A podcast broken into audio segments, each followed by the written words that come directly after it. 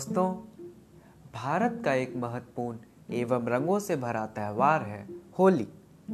पौराणिक कथाओं के अनुसार होली मनाने के कई कारण हैं। मैं उसमें से आज आपको एक कथा सुनाऊँगा। होली की पूर्व संध्या में होली का दहन किया जाता है। इसके पीछे एक प्राचीन कथा है कि असुर हिरण्यकश्यप भगवान विष्णु से घोर शत्रुता रखता था।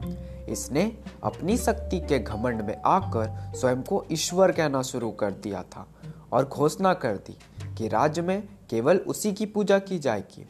उसने अपने राज्य में यज्ञ और आहुति बंद करवा दी और भगवान के भक्तों को सताना शुरू कर दिया। हिरण्यकश्यप का पुत्र प्रहलाद भगवान विष्णु का परम भक्त था।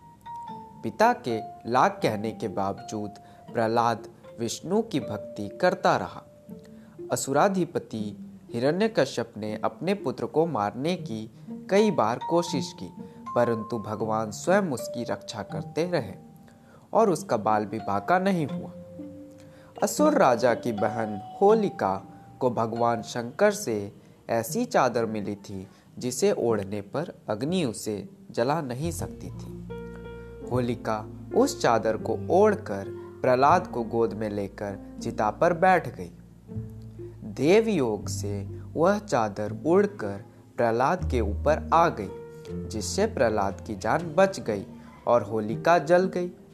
होलिका दहन के दिन होली जलाकर होलिका नामक दुर्भावना का अंत और भगवान द्वारा भक्त की रक्षा का जश्न मनाया जाता है।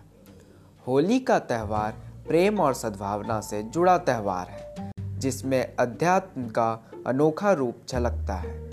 इस त्यौहार को रंग और गुलाल के साथ मनाने की परंपरा है।